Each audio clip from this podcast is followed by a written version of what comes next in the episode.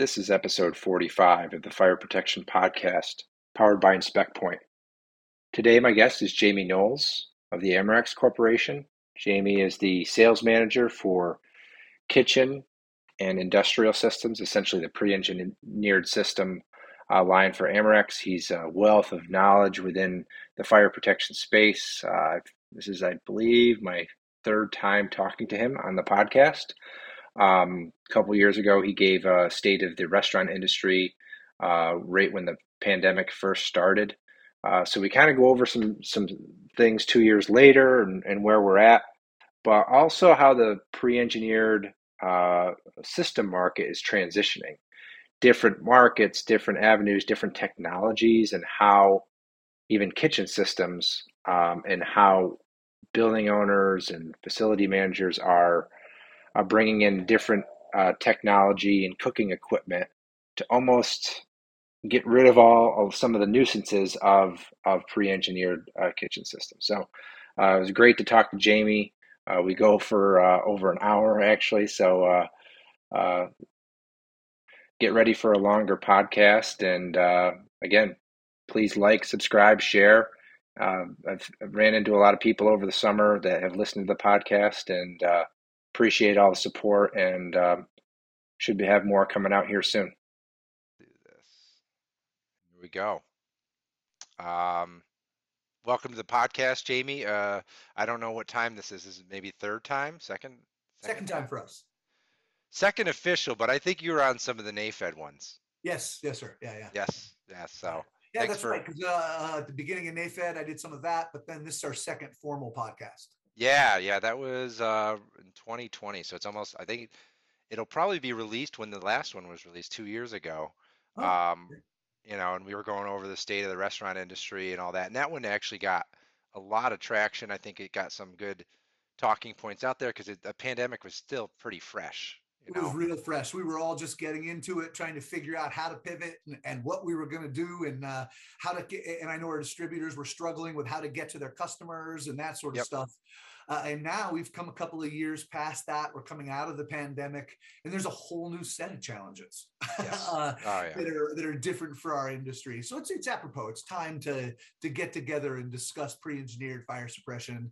Uh, it's also good timing. Next year at the NAFEDS, I'm going to be giving a presentation on uh, Friday uh, about this subject. So this is going to sort of help me lean into that uh, that presentation and, and awesome. get it get it built.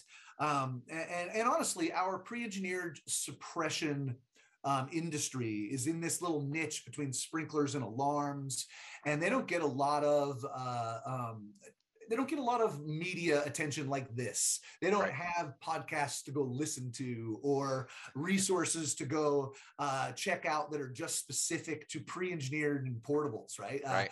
So anytime we can do this kind of thing, I think it gives them something to uh, make them think about, right? Uh, help. Hopefully, it helps them get better at their job and find other resources. If we can spread a little knowledge, I think it's good for our little industry. Well, yeah, I I agree with that, and it kind of brings up a um a thought I had. I was at a uh, one of your Amerex distributors in New England recently, mm-hmm. and big big in the sprinkler end. It had been for years. Got in. Um, uh, bought a little a smaller um, extinguisher business, and he I I kind of told him like to to broaden broaden your business a little bit more. Get into some of the you know they're in Rhode Island, so they're they're into a lot of the marine aspect, right? Get oh, into oh, sure. some of the FM 200 and the yachts and whatever. Now he's in he's into he's into paint booth suppression and using your uh, is it IP IS system. All right. IS IS and he didn't even know and he had this whole workflow flow with IS, and is it Derek that's doing it with yeah, you Derek guys? Bryant's our technical. Yeah. This is his person. Yes. So Derek's helping him. He's actually embedding it in an inspector. It was like this really cool avenue that I didn't even I didn't even know about, and um, kind of using our technology with with what you guys are doing, and um, I don't know. It's really cool to to see them expanding their horizons into pre-engineered. It's, You know. it's nice that you know the conglomeration in our industry with uh, the big nationals buying everybody up. It presents a lot of new opportunity because in each of those new offices where it used to just be a sprinkler house, they're trying to add fire extinguishers, pre-engineered systems, alarms, security, access control, all of that stuff. Um, and if you can get an anchor in some of those accounts, it can reap benefits for you. You can Yeah. do pretty well. And, and, you know, they're all trying to be everything to everyone. Uh, So um, as they go through that endeavor and find out new ways, like sprinkler guys doing paint booths with dry chem instead of water, just like that, right? Right. Uh, Right. uh, when they start learning how to do those things, uh, the whole industry gets better. Uh, Yeah. honestly. Uh, and then those uh, those companies or those offices can supply a more comprehensive fire protection solution across the board. Because the world's not just sprinklers and alarms, right? Our little niche is quite important to that fire protection plan in each building. Well, that was that was the whole thing with it. Is like they wanted a, a bit of sprinklers. You know, they wanted, hey, can you put a sprinkler system in this, you know, in this paint booth or whatever? Yeah. And he's like, no, I'll just I'll put an industrial system in there, Well, right? in many cases, you want to add uh, sprinklers to a, a fire alarm. You might have to put a new underground in. You might Yeah. need a fire pump. You flat out might not have enough water at all on that site Right. to do it. So having an option to go with dry chem that doesn't require uh, a water supply or, frankly, uh, uh, uh, water capture. Uh, Yes. um, uh, right. You have to retain all that water that's sprayed into the paint environment into a dam or a, a buffer or into a tank somehow, and that is a big extra cost. So going with dry chemical in a paint booth can can really present a good option for the end user and the fire equipment distributor. No, that's that's interesting to say that. Yeah. Um, that's cool.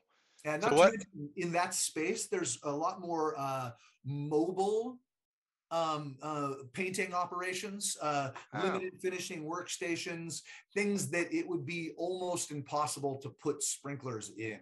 Yes, Right, because they're on casters or something like that. right. So with the standalone dry chem system, you can kind of mount it on there uh, and then have it connected either wirelessly to different shutdowns or uh, or notifications, but gives you a few more options.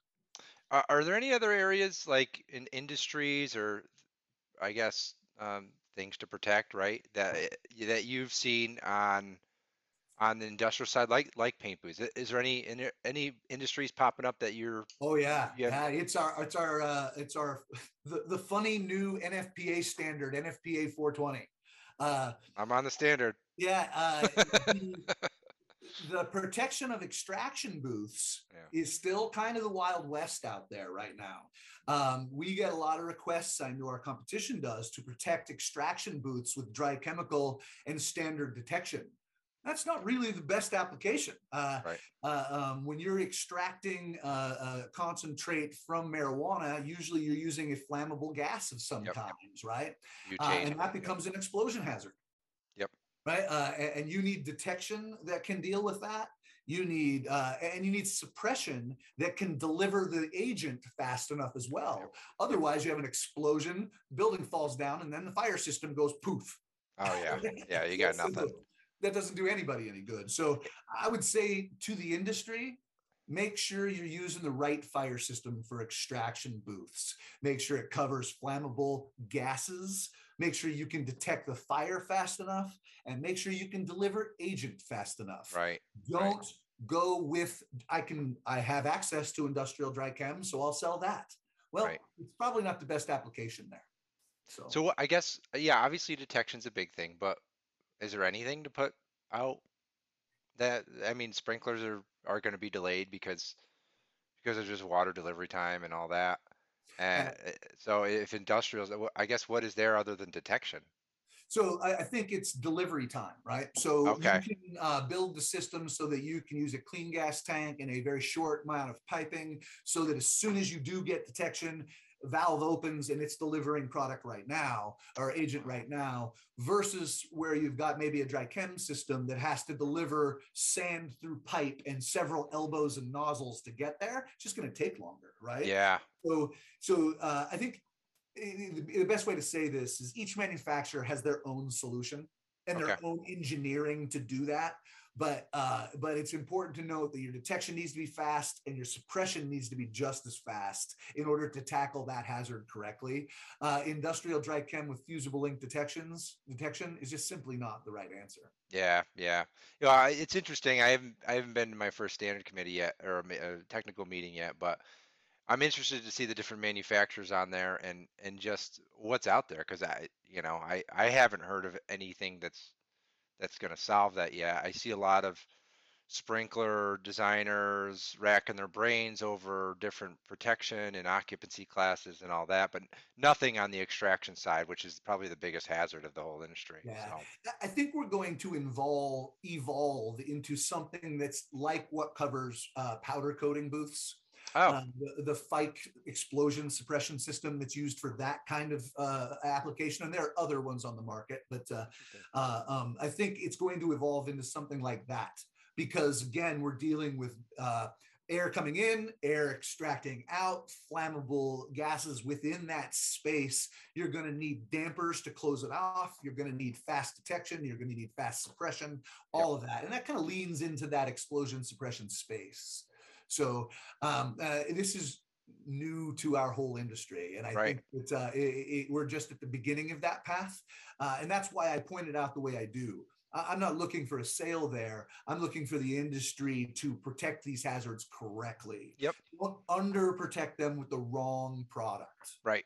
Uh, and again, each manufacturer has their own solutions and their own way of doing that. So uh, I, I, will let their distributors uh, bid those appropriately, but but we should be doing it right. You know, we yeah. shouldn't be uh, um, putting a system in there just because we have it and it, and we can make a sale.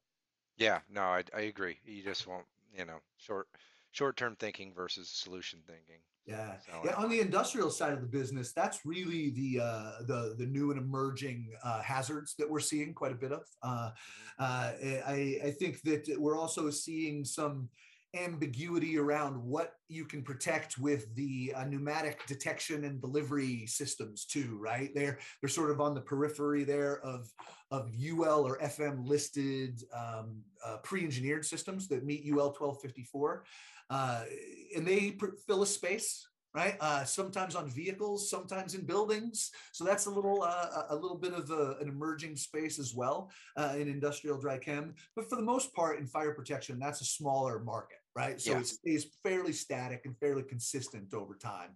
Uh, whereas the restaurant market is much more volatile volatile and pre-engineer uh, right? It's uh, eh, we we ebb and flow with the restaurant industry. We have to adjust with the restaurant industry uh, as they make major changes in how they do business. It affects fire suppression yep. Uh, and uh, and we sort of have to roll with that that industry quite a bit more and more changes. Obviously it's a bigger volume too. Everybody's got to yep. eat. Not everybody's got to paint. Yes. So, yeah. Yeah. uh, overall how's it like in the last two years is there anything out there? What I guess what have you been hearing on? I you see the restaurants that have closed, but is there? I guess what what is the restaurant industry and suppression looking like?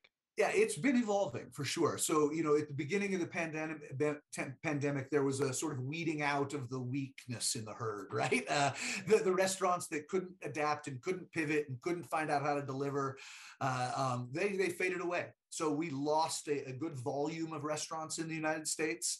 Um, but then that industry is made up of some very hardy people, right? There was a lot of pivoting, there was a lot of, of reinventing themselves and developing new ways of doing business, uh, a lot more delivery, right? So that feeds into the industrial sort of cloud ghost kitchen scenario yep. where we're seeing those all over the country popping up and still being used on a regular basis. Um, we see that. We also see um, the industry trying to set up new restaurants less expensively, which is a wow. natural sort of progression, right? Oh. So instead of looking at a full kitchen hood system, right, with gas lines, electric, and big appliances that cost 30 grand a piece, right, they look at, well, maybe I can go with a ventless solution right? right? Where I don't have to put a vent from my kitchen hood six floors up and out the side of the building. Um, so they're looking at ventless solutions where they can just roll in an appliance that has a, a recirculating duct. Yep. Um, that has a fire system in it, but it's a UL 710B fire system where the fire system, the vent hood, and the appliance are all tied together in one listing. Oh, wow. Yeah. So so in that case, instead of suppressing a fire uh, um, after a two minute pre burn and then keeping it out for 20 minutes, like UL tells you you have to do with UL 300, you suppress the fire and there becomes a fireball that comes out underneath the hood. And that fireball has to be retracted or sucked back into the hood in less than one second. What? Yeah, one second. They're timing it. Uh, uh. And so it's a much different test, and it's really designed around the appliance, the ventilation in that recirculating duct, and the fire system together. So you have to have your detection temperature low enough to get yep. the fire when it's in a small enough uh, stage right? You have to have a strong enough fan to suck that fireball back underneath the hood and into the ventilation uh, where there is suppression, right? Uh, uh, do that. So it's a much different test, but the end users can buy a standalone roll away product. That's crazy. I got to see one of these. So tests. I hopefully they have a vid. Do you have a video of one of those tests? I'd love to kind of post we, that. We do have some videos. In, oh, that, we could probably that, put something together. Uh, yeah, like a you know that that's a interesting thing where you have to suck the fireball back in within one second.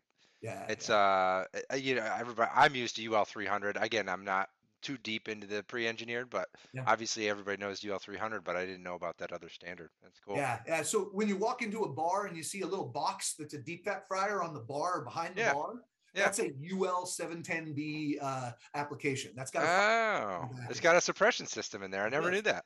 Yeah. Uh, wow. So so we're seeing quite a bit more of that in the market. Uh, the other thing we're seeing is a lot of electric appliances, more a lot more electric appliances than gas uh, in emerging new restaurants and new uh, new uh, um, lineups. Uh, and it's because of power consumption and and how they cook things. They can cook things faster. They can cook them with less emissions, less natural gas cost, less installation cost. Right uh, so they can deliver food, uh, frankly, at a lower cost to their customers more consistently. A good example of this is Outback Steakhouse is removing most of their broilers for steaks, and they're putting in platen clamshell griddles, just like you find in a McDonald's. No way. Yeah. So because they can cook a steak from both sides. Yep. They can do it quickly. They can get it into a box and they can get it delivered to your house quickly. And you get a good wow. consistent quality steak because it's cooked from both sides yeah. quickly, get it in, get it out. Uh, Interesting. So uh, a lot of changes like that in the industry, uh, um, a lot more electrical appliances, a lot more low emissions appliances. So with an electric appliance, you can actually do a test with UL. And if your emissions from cooking off of that appliance are low enough, you don't need fire suppression at all. Really? I didn't know that. Yeah, yeah. So, so the uh, the food equipment manufacturers are really exploring those avenues more and more all the time. And the best um, example of that is Climate Pledge Arena in Seattle. Uh, there are, I believe, and I might have this number off just a little bit, but I believe that there are 38 range hood fire systems in Climate Pledge Arena. Mm-hmm. 34 of them are UL 710B recirculating duct systems, yep. and only four of them are UL 300 standard sort of fire suppression in a hood in a kitchen. Interesting. Uh, so all of their stations, if you go in into any of their commit, uh, any of their uh, um, commissary kitchens or any of their uh, uh, um, kitchens up on the concourse, you won't see a regular hood and duct. Wow. Yeah. Well, it's it's it's crazy that that that pushed that innovation and probably a little bit due to the the slowdown, right, and having to reinvent. And what um is it is does NFPA 17A cover that?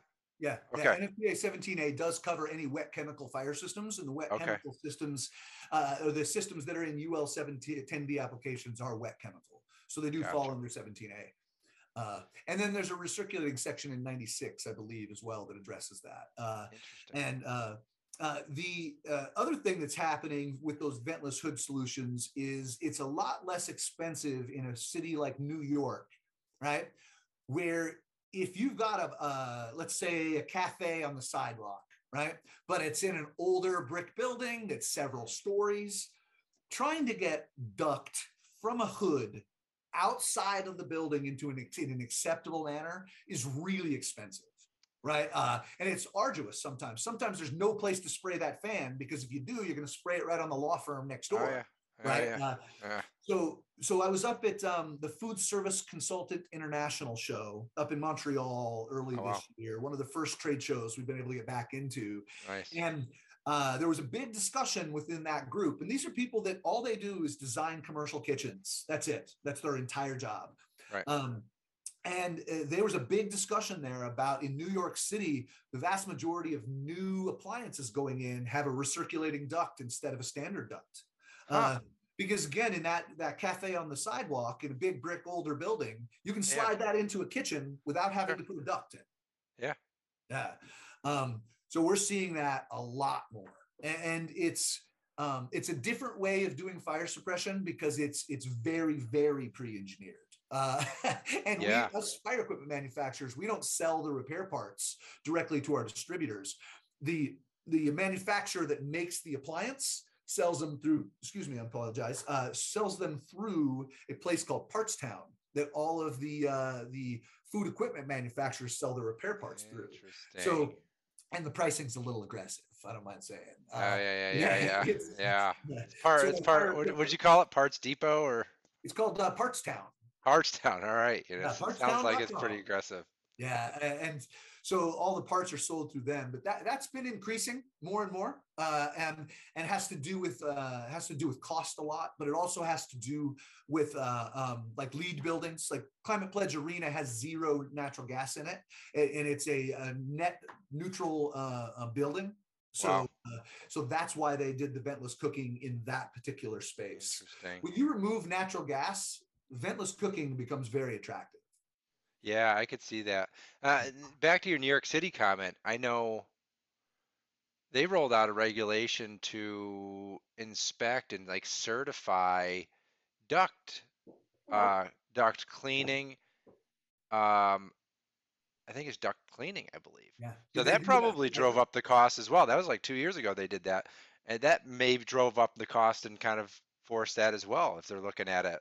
You It- know, It certainly would have exposed the cost to more people so that everybody went, whoa, look Yeah. how expensive that is.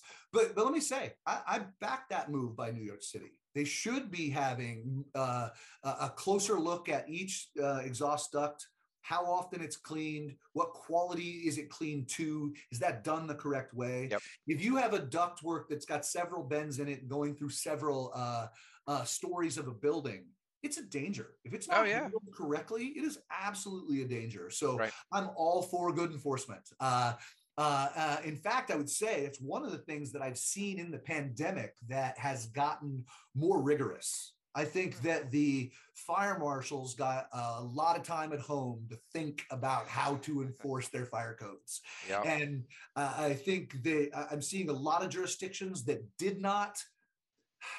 Well, before the pandemic, they didn't comprehensively test systems, right? They sort of just did it to the minimal, right? Now, you, those jurisdictions, we're seeing them have much more rigorous plan review, right? Much more rigorous trip testing, right? Much more rigorous reporting when it comes to service work, right? Right. Uh, and- back to them. Yeah. Um, A lot more, um, a lot more regulation around food trucks than. Oh, yeah, a lot more regulation around food trucks than there used to be. Uh, we've got fire marshals having food trucks come in to their jurisdiction and they're not acceptable. So they're telling them simply, you can't do business here until you come to this standard. And they're showing them the NFPA guidelines uh, wow. uh, and, and, and the NFPA standards and saying, you need to come to this standard or you can't do business here. That's that's nuts.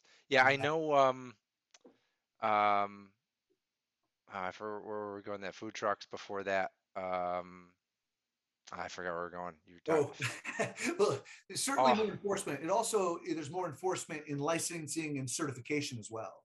Yes. Yeah. All right. I, I got it. So, uh, you know, I, I'm, I'm, I'm, I've been work. We've been working a little bit with with Brycer and Compliance Engine a little bit, and you know, predominantly before it was sprinkler fire alarm, but now they're getting into the suppression side, especially specifically kitchen suppression. Yeah. So all these jurisdictions are adding that on as another line item where inspections and deficiencies need to be uploaded, which kind of creates that you know regulatory body, and I, it's a good thing, like you said. Yeah.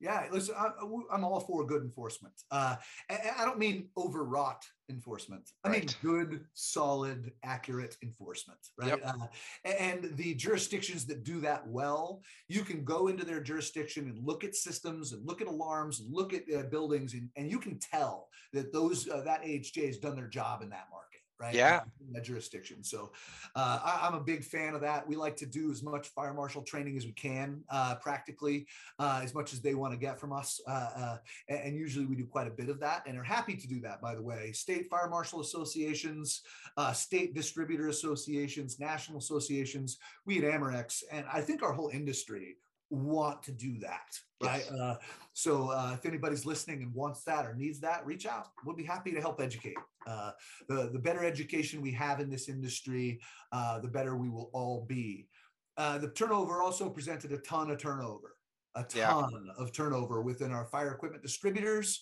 within us manufacturers we at ul right? Uh, really? Uh, all over, right? Uh, so a lot of people that have been in the industry long standing for decades have retired. Yes. And, that knowledge base has to uh, has to be replaced, and it needs to bubble up from within, right? Yep. Uh, and that creates a lot of room and opportunity in our industry. It is, yeah. And, and I think there was a stat, um, NFPA and, and Matt Klaus posted. You may have saw it the other day, but I think they polled, and I could get this wrong, so don't don't quote me on it. I think they polled, you know, everybody in the last, um, I don't know, 12 to 18 months that were retiring. So they polled those people at NFPA and they asked them, I'm like, what is your what is your thought on your knowledge being passed along after you retire?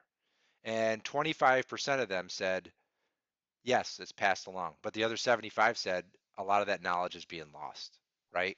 So there's yeah. a big there's a big gap there. And it's interesting they did that study and I'm I'm glad they're I've I've actually mentioned it a few times in the last week or so. So uh, uh, it's interesting to see who's going to fill that gap and yeah. how long it takes mm. for just that knowledge base, right?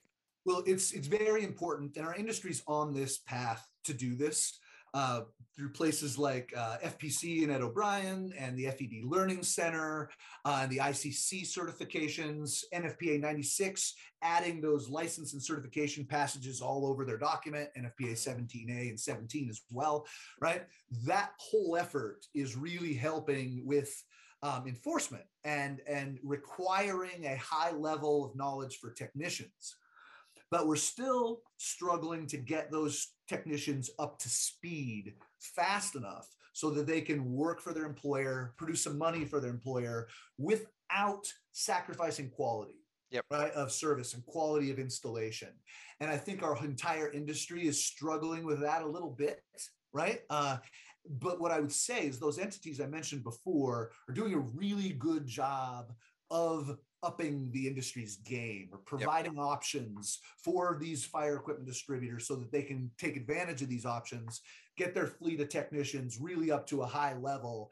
And then as they lose technicians, which is inevitable these days, mm-hmm. right, that you can replace somebody, you can build a feeder system in there. Getz Equipment is another one that offers ICC training for the for fire extinguisher um, certification. Uh, there's another one there. Uh, but there are plenty of places that are doing it and it's increasing. Yep. Uh, um, and, and I think that's one of the most important things we have right now because our industry is growing.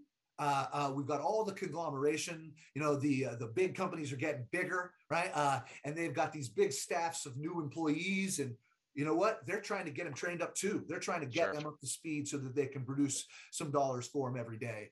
Um, uh, that's probably our biggest challenge in our industry is getting new people in trained adequately or more than adequately, and then out on the road doing the proper work um, uh, fast enough. So, yeah. Uh, I, I, think you could go to every fire equipment distributor and they tell you that that's a challenge of theirs. Oh yeah, it's it's I I put a pain pain point challenge slide together the other day, and it's labor shortage and just knowledge base is number one, right? There's, yeah, yeah. There's other there's other rising costs and um, uh, know supply issues and all that that'll that'll settle out but yeah. labor's labor's the tough piece you know what the supply chain issues done to the market that i've seen Uh, um, I, and if, let me just say this: I think each manufacturer has had their own individual challenges, and I think each manufacturer has done an admirable job of getting product on the market yes. and getting, getting it to market as fast as they could.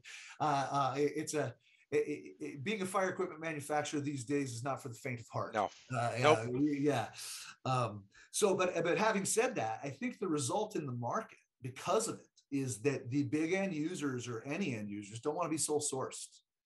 Right? Uh, they are looking for diversification everywhere. Uh, it, it, you, you, might not be the primary supplier into a big end user, but if you're the secondary supplier, that could be just as good right? Uh, um, it's really a reshuffling of the deck in a lot of cases because these end users are, hey, this particular entity couldn't help me open a store, but this one could. So now instead of giving 100% of my business over here, I'm going to diversify. I'm going to give half of it over here. So I have options for myself. Yeah. And um, probably the same as from the distributor's point of view. I mean, sprinkler's more of an open market. And then, and then you got suppressions probably next, and then, and then alarm. But alarm's having to deal with it too. Is they That's can't get parts. So, Yeah. all right, if your if your primary is one of the big big you know one of the big boys, like if do you have a secondary and are you Yeah. big enough for them to get parts? So I think you have to diversify as a as a you know Yeah. Eh, listen, a distributor should uh, honestly these days wants as much diversification as they can, right up to the time where they pull, pull the permit. When they pull that permit, they're locked in, right? At that point, the supplier they chosen better support them or they're in trouble right? Uh, uh, uh, eh, but right up to the point where they pull that permit, right? They want as much options as they can, or want as many options as they can, so that they don't get stuck behind the eight ball or get in a position where they can't get a store open for one of their clients. Right. Uh, and it's a challenge for everyone. Uh, uh, everyone, and, and I would just simply say that I got a lot of respect for the business prowess and the uh, the tenacity of our small fire equipment distributors that install restaurants. I mean, they are some tenacious people oh, yeah. uh, on all sides, and I got a lot of respect for that. Uh, um, and hopefully, the market and the supply chain is going to come back to support them a little more than it has been in the last couple of years. So, uh, yeah, and I think it'll it'll it'll improve as as inflation kind of you know yeah, it's going to solve itself a little bit, right? Inflation's yeah. going to has been spiking quite a bit. We're going to have a little bit of a dip in recession. Uh, the yep. question is, is how will that affect the food and restaurant market? Yeah. Uh, and my my guess is that it'll push right through. Um, uh, some of the low hanging uh, businesses that maybe aren't as well planned as ever as ever, we might lose those. But I don't see the big national slowing down at all. Uh, I don't see most big uh, hotel chains slowing down. Uh, uh you know, I think a lot of that's just going to push right through because, as we started with, everybody's got to eat. Everybody's got to eat. Yeah, the costs are going up, but everything else is going up. So yeah, yeah. I, I, I heard an article the other day about just just different restaurant restaurateurs uh, pivoting just some of their menu. It, it, you know, a lot of it's you know labor, but it's it, it's the cost of the food too. Um, That's right. So they're moving to more of a plant-based option, like cutting out certain proteins, right? And it was just interesting to hear that that they're adjusting the menu a little bit, you know? I watched a story this morning on this very thing, and uh, restaurant owner said, "I place my weekly order for food. What they have available, right, is what I take, and then I build my weekly menu off of that." Wow right? Because he doesn't want to build his menu, keep it consistent, and then not be able to get all the pieces or all the product he needs to build those menu items, right? right? So instead, he's just been proactive and go, okay, each week I'll order what they have, and then I'll build my menu for the week off of that. uh, That's funny. And, kind of a proactive way to do it, but that inventiveness is what I'm talking about. These people are have some tenacity to them. Uh, they they they they see a roadblock and they just find a way around. Uh, so, and you know what? It's survival, right? I mean, if they don't, their restaurant won't survive. Uh, right. So I, I, just I have a, I got a lot of respect for restaurant owners. I think it's a hard gig. I think it's a passionate uh, business that they, they they they get in for their passion and then they find out that how difficult it is. And the ones who make it through, oh, they, they they're good business people. Yeah, sure. they are. They are, and it's it's a lifestyle business too. Uh, so you know, interesting. We're, we're sort of talking about things that happened during the pandemic and different changes in the market. Um, internationally, one of the things that's interesting is there's a lot more players on the market now. Uh, a lot more restaurant fire suppression systems have are getting approved and out on the market. There's a company called Mobiak that now has uh, UL listings. There's Rotarex has got a system. Lehavot's got a system. There's a place called Hood Saver uh, wow. that's out there, and they're all sort of on an international basis pushing into different markets. Some of them are pushing into the U.S. and trying to sell systems uh, right. that have UL 300 listings. Uh, right. But uh, but that's also been a pretty decent change in the last few years. I mean, these companies are all coming kind of coming out of the woodwork and uh, and and frankly making a lot more options on the market, but also confusing the market a little bit because they're tested to different standards. Some of these systems are LPCB listed, some of them are listed to BSI. There's a new standard in Europe called EN 17446. Uh, like one system's listed to that. Uh, China has a new standard, not a new standard, but a, a, the CCC standard, where if you want to do business in China, you have to go there and do fire testing. Wow. Right. Wow. So, so that kind of the international market is uh, is is changing and evolving quite a bit uh, right now. Quite. Well, I'm interested to see. You know, U.S. is the U.S. is pretty, but is there more regulations coming out within other countries with with the systems? And that's what you know. It's interesting that there's more manufacturers coming on, even though uh, it's got to be there's got to be more demand in the other countries, right? Yeah. Well, For, some of it is regulation change, like Brexit. Yep. Uh, it, it made the EU stand on their own. They used a lot of British standards prior to that. Right? right? And now that they're standing on their own, they're developing EN standards where maybe they didn't have one before, or maybe where they were using an alternate standard previously. Right. So I think political shifts like that are also causing changes right? Uh, uh, changes in the market. Uh, and then places like China, who want to control their own destiny and are yep. big enough to do so, right. are looking at UL and looking at the United States and go, why do we need them? We can do this ourselves. Right. Right. right. Uh, and, and, they're protectionist, right? They want they want to uh, have people come and test in their facilities and and spend their money in China and then build their product in China right? Yep. Uh, so from a business standpoint, can we really blame them for that? For that? right. Yeah, exactly. And oh, I guess we've done the same, right? You gotta yeah. you gotta yeah. test it over here. yeah.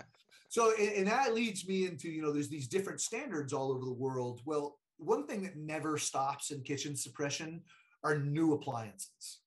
Uh, fire, uh, food equipment manufacturers are out there every day inventing new appliances to cook food in different new inventive ways. Yep. Um, and when they produce grease laden vapors, they got to be protected. But what happens is these manufacturers go out and they make these products, they sell them to their customers, but they don't ever do any fire testing. Right. Mm. Uh, so they put it on the market and then they find out that they can't sell it until there's a fire coverage for it right? Wow. So then they come to the manufacturers like us or Ansul or somebody and, say, hey, can you test our fire appliance, our appliance to UL 300 standards? Right. Uh, and when they get the the quote for that, they they choke on it and then um, and then decide whether or not that's something they really want to pay for or not. But uh, right. Uh, that's happening quite a bit. There's like a salamander broiler out there used in steakhouses that doesn't have sides on it anymore. So the traditional coverages that are out in the market for salamander broilers don't really fit that appliance. Wow. That appliance just shows up in a restaurant, and now the fire marshal has to make a determination about what he's going to do with it, right? Uh, so those kind of things happen. Uh, also, UL has been evolving during all of this. Uh, they put a, um, a a change into the UL 300 standard back in, I believe, 2016 that required a worst case scenario testing for appliances that might have an obstruction. Uh, and that's changing the way that a lot of appliances are tested. Uh, whereas before, if there wasn't a specific test for an appliance, NFPA said each manufacturer would use their recommendations on how to cover that appliance. Um, but now UL is looking at that and going, hey, you know what? We put this worst case scenario clause, uh, clause in UL 300 and get it approved, which it is. And now we can say, okay, we can have this appliance that you used to use manufacturer's recommendations for, and we can apply our worst case scenario testing to it. And now we right. do have a test, and you do have to pay us to do it. Oh, uh, wow right so so that's a little bit of an evolution and those worst case scenario tests can be hard Oh yeah. Right. Uh, and they can be difficult to suppress, and they can create coverages for fire suppression systems that are expensive. Uh, uh, and you can imagine end users aren't very happy with that. Uh, No. No. So there's a push pull going on there in the market, trying to. Uh, the end users are like, we want less. uh, We want less fire suppression. We think our appliances are safe. We think our processes are safe. We think our buildings are safe. So we need less of that catastrophic fire suppression. And UL and the manufacturers are on the other side of that argument, saying, yeah, but you have minimum wage employees. You have a lot of Yep. turnover. You're going to get failures. There will be losses, right? Right. Uh, and that that discussion never stops. Uh, it never stops in the market. All the the fire equipment manufacturers, the hood OEMs, and then the the, the appliance manufacturers all have to work through that problem uh, every day uh, on new appliances and new cooking concepts. Well, yeah, that's obviously it's one of the biggest industries. Is Yeah, is- is yeah. food, so right? Um, it can definitely uh, uh, throw off a project too. So I mean, it- uh, Sure. a food equipment manufacturer builds this awesome new appliance that has a ton of benefits for their end users, and then before they launch it, they have to. Oh, I, what do you mean? I got to spend a hundred grand on getting something uh, uh, approved so it can protect it if it catches on fire. Right, right, right. You think they would uh, know about it at this point, but maybe there's a lot of just new manufacturers too, right? Yeah, yeah. Well, and uh, again, enforcement's getting better. Yes. So because enforcement's getting better and more comprehensive, a lot of times that's what's driving it, right? It, it drives. They can't open a store for one particular reason because a fire marshal says this appliance doesn't have a UL coverage or something of that nature, and then it drives that end user backwards, right? To come all the way back to the manufacturer of the appliance and the fire system and the hood to find out how to solve that problem for that one store, but then to make sure it never happens again. Huh. Yeah. That's crazy. Yeah, so uh, that that certainly is happening a lot in the market these days, and eh, to a benefit, if I'm honest, I, I think that diversification in the market, uh, um, uh, multiple players doing fire testing for these end users, um, I think it, it helps the the market and sort of move a little quicker, right? Mhm.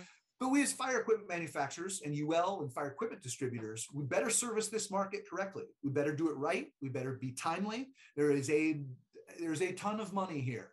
And if we don't service them appropriately, they will find a way around us. Oh yeah, yeah, yeah, Yeah. yeah, yeah. They'll they'll find a way. I mean, Yeah. um, hey, uh, I might have asked you this. I forgot when I asked you. What is in kitchen suppression? Is you know is electric detection? I I haven't heard anything on it. Is it is it just like being punted because the restaurant industry is so so rough? Is it is it is there any movement think, there? the, I, I think there are two different parts or of the um, restaurant industry. Sort of think of it like the big end users, right? Uh, the, Yeah. the big chain stores that everybody's heard of, all Right. of the fast food joints, the big steakhouses, all of there's that end of the market, right? Right. Then you have sort of the mom and pop or standalone restaurant market, right? Mhm. um, electric detection is being driven by the big end user market and the Yep. food manufacturer market. Okay. Um, and, and then the third, the last one would be building integration. Yep. Uh, the building integrators, right? So, uh, so you have an end user uh, that has global restaurants all over the world, and they want to be able to know what fire system is protecting their store, what status, what is the status of that fire system, right, in, in their store and or all their stores, right? Uh, uh, a- and, the only way to do that is to have an electric system that can talk, Yes. right, with through some sort of pro- protocol, right, back to a building integration uh, Right. system, right? Uh, we are we are rapidly, I would say rapidly, we are moving from a space where a normally open, normally closed signal is fine. Yep. To a place where you're going to need a protocol to, uh, and maybe some data recording. Yep. Right? Uh, to record hood temperatures, right? Uh, to record events, to record all of that. And, and I think so. It's more about the electric detection and control than Yes. it is the electric detection. Oh, okay. That makes Yeah. sense. Now, Or the communication piece of it. Yeah. Now, what electric detection does provide, right, that fusible link detection never will, is is the ability to go with rate of rise. Yep. Right. Uh, so you can you can have a much more aggressive detector. You can do that. Uh, you can ha- have a lot better response time off of Yep. a, off of a thermal electric detector than you can from a fusible links that, that has to heat up to 360 degrees. Then it has to heat up all that metal to 360 degrees before it Mm, separates, right? Right. So you get better response time. And so the system goes off when you want it to instead of 30 seconds or a minute after that. Right. Right. Right. Yeah, yeah. So there's real benefit in detection speed and versatility, meaning if you have linear heat detection, you can protect the first inch of a hood all the way to the last inch of a hood with one Right. detector. Right. Right. Whereas if you're using fusible links, you're going to have to put one of those brackets every two feet, Yep. presenting another thing to catch grease. Yeah, and I guess it's you know maintenance on it. You're not changing the links out, right? You're just Yeah. cleaning the wire off. Yeah, yeah. Now there there there are other considerations there. Uh, usually there's a trade-off with our system. They're selling a battery. Uh, Oh, okay. Fusible links. Uh, I'm not sure with Ansul's red system, but I'm sure there's a trade-off there somehow. Sure. Uh, and generally speaking, from a fire equipment distributor standpoint, they don't want to lose that fusible link revenue. no. So providing with them with another way to recapture that, something they like for sure. yeah, that's interesting. Uh, I didn't think of the battery. Yeah. That that's big. The other thing is think about building integration. If you have uh, an electric system and then you have sort of a canopy hood up on the wall, right? Now you could probably put robots underneath your hood, right? You have a fire system that could trigger the stop of the robot if the temperature goes up over a certain temperature, right? Or if there's a triggering of the fire system and actuation of the fire system. Uh, it can facilitate some of that too because it covers the hood more comprehensively. They can raise that hood up a little farther, put a robot underneath it to just grab a patty, stick it on the griddle, take it off the griddle, put it on a bun. Does does the robot have a face or is it just like a? It's an arm, just like you'd see in a manufacturing plant. Uh, when I was up at FCSI, uh, the Food Service Consultative International show in Montreal, there was a big discussion about robots. Uh, really? uh, yeah, there's in San Francisco. There's a full company that uh, a barista company that makes uh, coffee stands, uh, and there's no employees. You walk up, touch an iPad, put in your order. The robot makes your uh, latte or your mocha or whatever it is you're getting and hands it to you. Right? Uh, and there's no people involved at all. It's all electronic transactions on an iPad. Uh, and, and so there's uh, there's also a place uh, that's that's coming around that's pretty innovative. You show up to this truck and you pay, place your order for your pizza uh, on the uh, iPad, and then inside the truck it will assemble and bake your pizza, and it'll spit it out at the end. that's right? wild. Again, no people involved. It's all robots. That's nuts. Yeah, we we are headed in that direction, right? the Having Jetsons. Ordering, app ordering. I mean, every drive-through you go to now, they ask you if you place your order on the app, right? Yeah. Uh, right. Yeah, all of that automation is coming, and it's all being driven because of labor shortages and labor prices. Yep, But more yep. labor shortages than labor prices. Yeah. Yeah. The prices I think can be dealt with. It's just there's nobody to do it, right? So you either have Yeah. to shut down or automate. And Yeah, yeah, and they're all looking at it one way or another, right? Uh. Uh, but it's all on that big end user end of the market. The mom and pop or sort of standalone restaurant, one family owns this business or two or three, that market stays pretty stagnant. It's very, Yep. very cost based. It's survival of the fittest. Get open quick, get your food sold, right? Uh, all, all of that. And it stays really sort of fairly consistent in how they do business. Most of the changes come from that leading edge, the bigger companies Yep. that have bigger market share. They've got research and development budgets, that kind of thing. Right. So, Yeah. um, so Wow. yeah, it's uh, it's an interesting time to be in the in the restaurant fire suppression business, or just in the fire suppression business altogether. Uh, I enjoy it a lot, honestly. Uh, Yeah, that Montreal that Montreal conference sounds pretty fun. Like it just it'd be just fun to walk walk the show, not even being in, you know, just to see all the innovation with with how things Well, are being cooked, you know. it's it's a bunch of engineers and designers that have a passion about food and how it's prepared and uh, and how it's made and to sit and listen to them talk about the inner workings of a kitchen. I mean these guys could sit down and talk about the 5000 different things you can make in a combi oven for like 12 hours. So it's uh, uh one of the big discussions was those sous vide egg bites at starbucks yeah. Uh, um, it's one of the things that's sort of threatening our industry a little bit in that they can make those in a production kitchen, right? cooking them in water, not needing any fire suppression or ventilation or anything for that. Uh, right? Produce thousands and thousands of them, divide, deliver them to their stores, and there's just as consistent as any egg McMuffin you've ever bought. I didn't know they were cooking them sous sous vide, sous vide, sous vide. Yeah, Yeah, I didn't yeah. know they were doing that.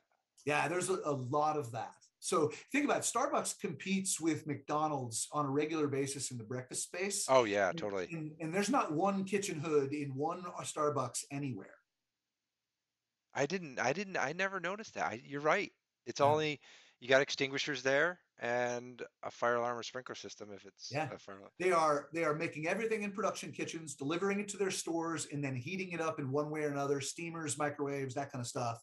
um, heating them up and and then delivering them and they're doing it in a consistent enough way that the quality is there right uh, and, and you don't feel like you're sacrificing uh, by ordering an, a, a sous vide egg bite over an egg mcmuffin Yeah, exactly. I'm, I'm wondering when they do the, the barista bot next. You know? yeah well you can look that up online it's on youtube uh, they're they're in operation in san francisco In Starbucks? no no the, the um the one i described earlier the barista company Yeah. The, funny enough, my one of my good friends, he has one in his kitchen where you know you just put in whatever you want, and it, you know, you got it within a few minutes. Exactly. Yeah. But you know, you think about it, low emissions appliances, ventless appliances, electric appliances, right? Uh engineered food, right? Cost saving measures by restaurants. They're all targeting getting rid of fire suppression.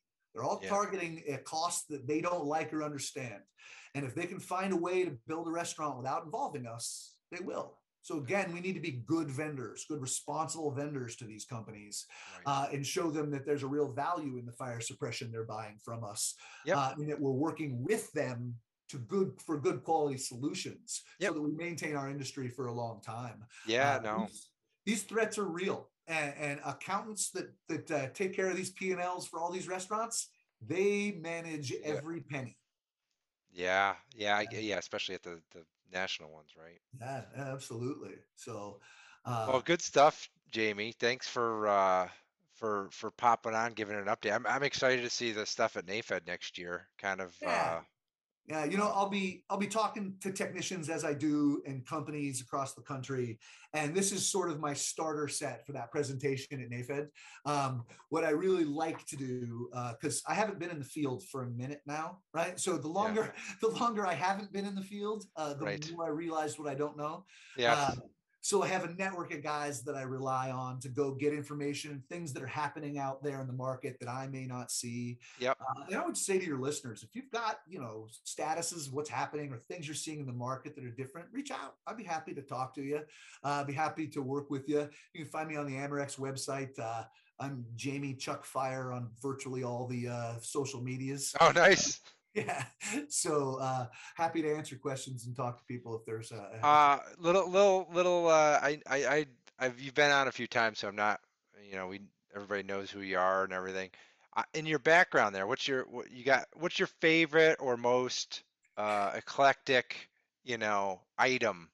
Well, it's it's two. It's actually a collection of uh, helmets. So if you look Oh. at my right shoulder there, right, Yeah. uh, the bottom helmet is my fire helmet from when I was a shipboard firefighter on the USS Jouett. Oh, wow. The helmet above that was my father's fire uh, helmet when he was a firefighter for District Four in Washington State here Wow. most of his uh, his life. And the uh, helmet above that is a hockey goalie helmet that Oh, was yeah. my daughter's. That's Uh, awesome. And uh, so those are kind of my three favorite things, and that's my dad's flag from. Oh, uh, that's great. Military, but uh, That's uh, awesome. uh, above me, and then over there on the shelf there, I've got a lot of things, but uh, a lot of commemorative uh, um, Amerex fire extinguishers up there. Yep. Uh, an old soda acid, and my my collection of uh, horseshoe uh, horseshoe men right there. I love it. I love it. Yeah, I got that center one, the first one, when I was five. Uh, my uncle uh, decided he was going to teach me to weld when I was five, uh, and uh, and so we built that him and I in his barn, uh, and then I've uh, got the other ones around that. So I can't imagine uh, teaching a five-year-old to weld, but uh, well, listen, I, I don't think I did very good, but, uh, but Whatever. My, stopped going to Uncle Lee's uh, uh, farm in the summers, I could have done that. so. Uh, that's funny. Um, well, cool. Uh, thanks for for popping on here. Obviously, you found out where where you can find you, Jamie, and yeah. um, yeah, looking forward to obviously uh, NAFED next year, and um, yeah, please throw throw us some lines on on just different topics. You know, reach out to Jamie and, and Amerex, and I'm, i appreciate what you've you've done for the industry and kind of just, just, some innovative items that you know Amerex has been a really good partner of ours and trying to think outside the box to progress an industry, it's kind of been stagnant, right? We we really like to be very good stewards of the industry. Uh, we we we, uh, we think of ourselves as a company that likes to be on the leading edge of both protecting the industry from a fire code standpoint and different uh, issues there, and also a leadership standpoint where we can have thought leadership like this, throw out ideas, throw out thoughts about what we're seeing in the market, present presentations at industry association meetings to sort of give that feedback to the industry. We really like being in that position in the market and want to continue doing that. Uh, so anybody that can you know help us give us information and uh, and work with us we'd love to do it so thank yeah. you for the platform really appreciate yeah. it and by the way inspect points are great i mean you guys are pushing in doing a lot of stuff and doing it in a way that's nice. You're supporting the industry, supporting the industry associations, helping yep. them through problems like you did in California with the ADA forms, mm-hmm. right? Uh, just helping them figure out what they need to comply with with some of that stuff. So uh, again, I think it's uh, good companies doing good things, being good stewards of the industry. yeah, you gotta, gotta look forward because you know it's uh, it's not about today or tomorrow. It's about you know what what's a year from now? What's a couple years from now? So you're ready for yeah. it. So. Yeah, we, we protect a, a, lot of lives around this country, and also this industry provides a lot of livelihoods for a lot of families. Uh, yes. And it's a it's a good industry to uh, to be in. We're going to find out just how recession resistant we are here in the next few years, uh, right? But the last time we did that in 2008, 2010, our industry fared pretty well. So it it, it, it swings to the to the service side, which is is you know you have the systems out there, you have to service them. So yeah. yes, there might not be new ones out there for a little bit, but um, and honestly, the pandemic was a dip, right? So. We got through the pandemic perfectly fine, and a lot of that was recession resistant or pandemic resistant because it, fire protection is essential. It's essential yeah. business. Yeah, so. it's a good industry to be in. I, I'm certainly proud to be in it and want to do anything I can to to help further the industry for sure. Uh, that's the listen. I like selling stuff and I like kitchen fire suppression, but I really like the fire business, uh, and I I really like to do what I can to elevate it and make it better. Yeah. Well, I appreciate it again, and uh, we'll chat soon. All right. Take care of yourself. Thanks for the platform. Thanks, take care of yourself. Bye. Take care. Uh... Want to thank Jamie Knowles again from Amerex to come on the podcast and talk about pre-engineered systems, the state of the industry, just new markets that we're getting into, um, and just some of the new technology out there. So appreciate the listenership like and subscribe. We've got a couple new episodes coming out in the next few weeks, so stay tuned. See you again soon. Thanks.